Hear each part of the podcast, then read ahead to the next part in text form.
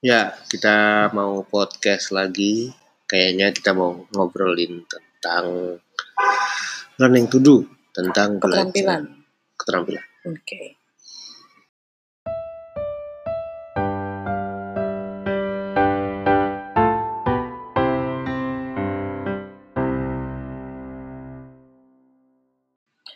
Ya, eh, keterampilan tuh maksudnya juga sesuatu yang kita bisa action gitu ya Mas Arya. Keterampilan seseorang untuk ber- berbuat sesuatu gitu kan. Iya, bukan hanya craft ya. Iya, Karena bukan. Iya. salah satu mindset yang yang sempit dalam proses apa dalam pemanaan apa learning to do atau keterampilan itu adalah craft atau nukang. Iya, iya, Hmm. bukan itu maksudnya kan. Nah, eh, hari ini kita mau ngobrolin tentang salah satu aspek dari apa yang disebut dengan lifelong learning, eh, pembelajaran sepanjang hayat oleh UNESCO yang dikembangkan dengan empat pilar, Mm-mm. yaitu learn to be, learn learn to To know, know. learn to do, dan learn to live together. Materi ini sebenarnya sudah direk, sudah kita sempat ngobrolin kemarin, tapi gagal direkam. Jadi eh, internet yang ngadat dan kemudian nggak bisa direkam, nggak bisa diupload, jadi kita take ulang dan kita obrolin lagi hari ini. Oke, eh, dua beberapa hari yang lalu eh, saya sudah posting di Instagramnya Rumah Inspirasi. Instagram Rumah Inspirasi itu Rumah Inspirasi underscore ID. Silahkan di follow karena hampir setiap hari saya eh, berbagi tentang eh, insight, tentang quotes, tentang hal-hal yang berkaitan dengan eh, parenting, homeschooling, ya, pendidikan, yang mudah-mudahan bisa menambah cerah hari Anda. Nah, beberapa yang lalu ceritanya upload tentang apa itu belajar. Nah, Lala akan bacain mungkin. Ya, salah satu proses belajar penting yang sering tidak mendapatkan cukup perhatian adalah belajar keterampilan atau learning to do. Sistem pendidikan saat ini banyak sekali berfokus pada belajar memahami, learning to know. Anak-anak kita tahu banyak, tapi kurang memiliki keterampilan dalam berbagai hal. Lihat saja contoh belajar bahasa. Anak-anak kita belajar gramatika dan teori bahasa, tapi jarang belajar keterampilan berbahasa. Anak-anak bisa mengerjakan soal dan tahu tentang teori bahasa, tapi tidak terampil berbahasa lisan dan tulisan. Kunci belajar keterampilan itu adalah praktek dan latihan. Jadi, kalau kita ingin anak kita terampil berbahasa, maka kita perlu memberikan ruang lebih banyak bagi mereka untuk praktek berbahasa. Anak-anak sejak kecil perlu belajar menyampaikan perasaan dan idenya, juga belajar presentasi dan diskusi. Anak-anak juga perlu banyak belajar menulis, menulis tentang pengamatan, imajinasi, perasaan, dan lainnya. Nah, untuk bisa berkontribusi di dunia ini, kita butuh anak-anak yang terampil dan memiliki kapasitas berkreasi, bukan sekedar mengetahui saja.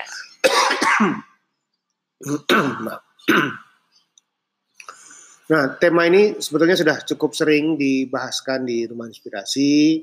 Saya sudah sering ngobrolin tentang hal ini, tapi secara khusus hari ini mau ngobrol tentang learn to do yang kalau dalam konteks masyarakat dan pengetahuan sering kali dianggap sebagai kasta yang rendah karena berkaitan dengan fisik gitu ya.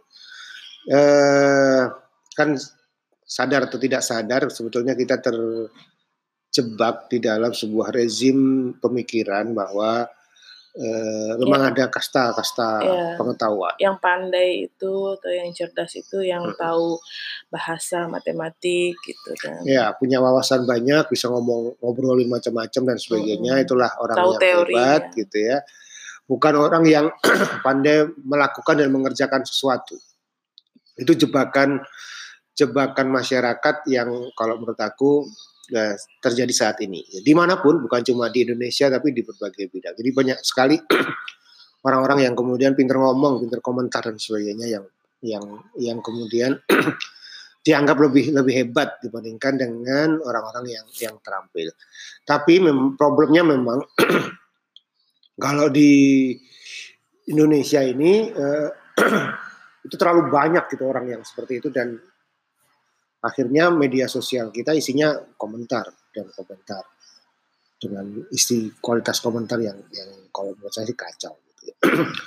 eh, nah proses penting yang perlu menjadi kesadaran kita kalau kita menjadi keluarga homeschooling adalah melihat bahwa oke okay, ya, ini ada hal yang yang semestinya bisa kita lengkapi hal yang perlu kita lihat lebih lebih holistik karena ya, seperti yang disampaikan tadi dalam quotes-nya tentang belajar dari UNESCO ada belajar itu bukan cuma sekedar tahu gitu.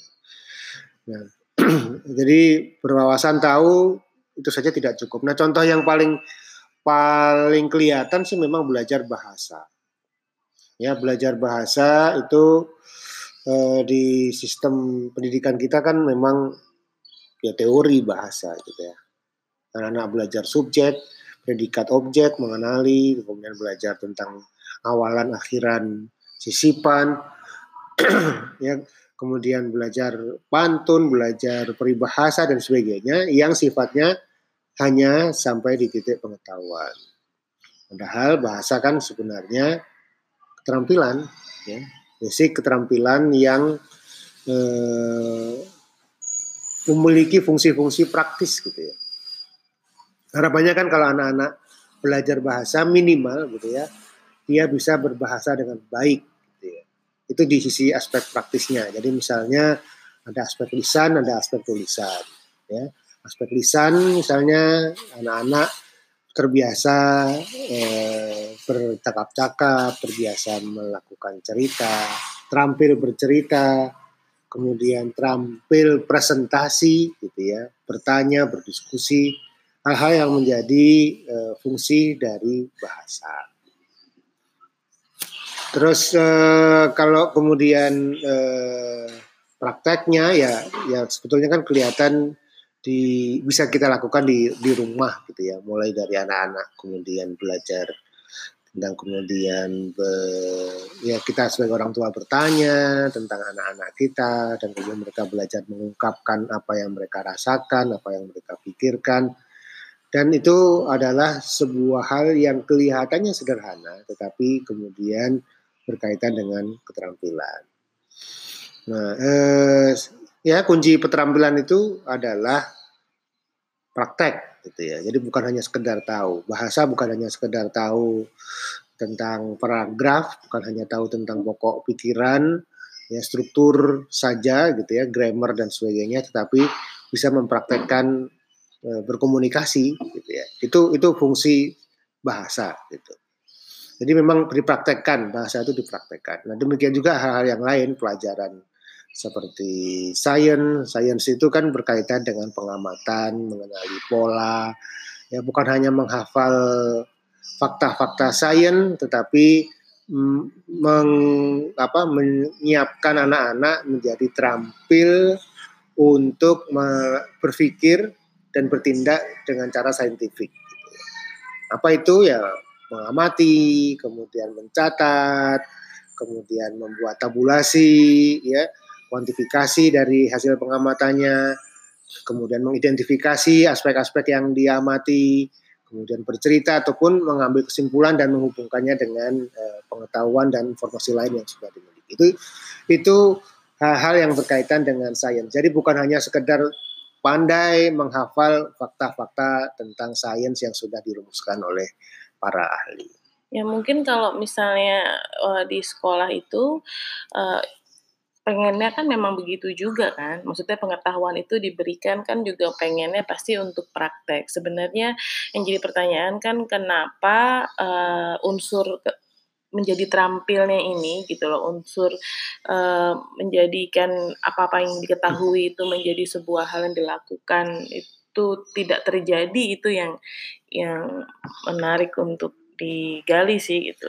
Aku sih nggak tahu ya e, kenapa seperti itu. Mungkin ada faktor kurikulum, ada faktor kapasitas guru dan sebagainya. Apa terlalu padat, apa terlalu banyak yang perlu diketahui oleh anak-anak. Sebuah hal yang sebenarnya kalau dalam homeschooling sangat bisa kita um, adjust kan gitu loh. Maksudnya dari hmm. sisi hal-hal yang diketahui sama hal-hal yang dipraktekkan gitu secara apa namanya proporsinya.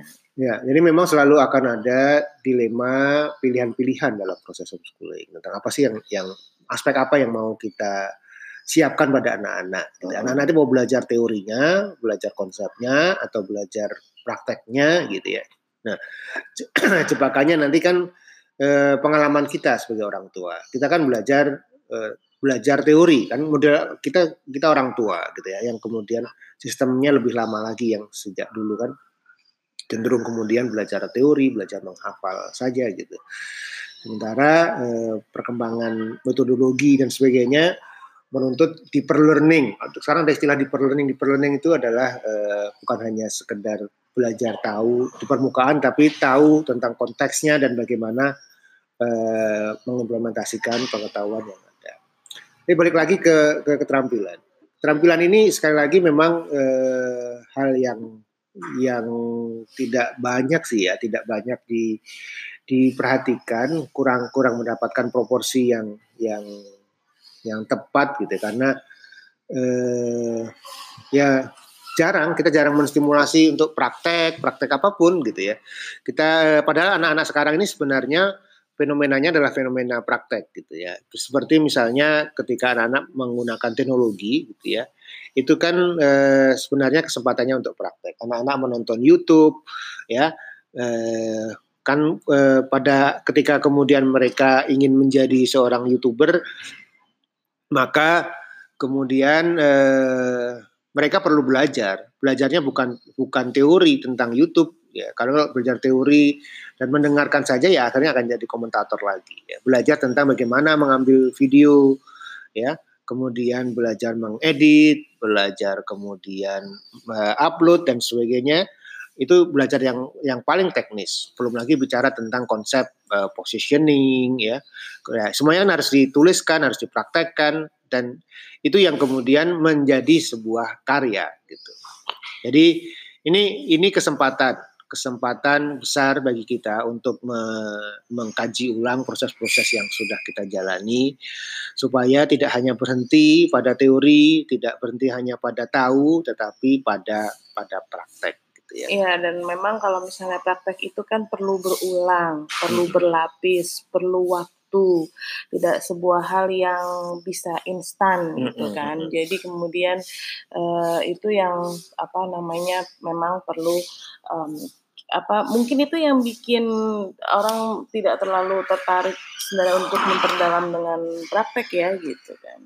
Karena kalau praktek tuh kok kayaknya kayak orang kan senang yang hack senang yang instan senang yang ini gitu. Ya Orang senang yang hack, senang yang instan, senang yang cara yang gampang, yang praktis. Sementara kalau kita bicara keterampilan, kita bicara tentang proses berulang ya, uh -uh. proses yang terjadi berkali-kali untuk melatih sehingga makin lama makin terampil.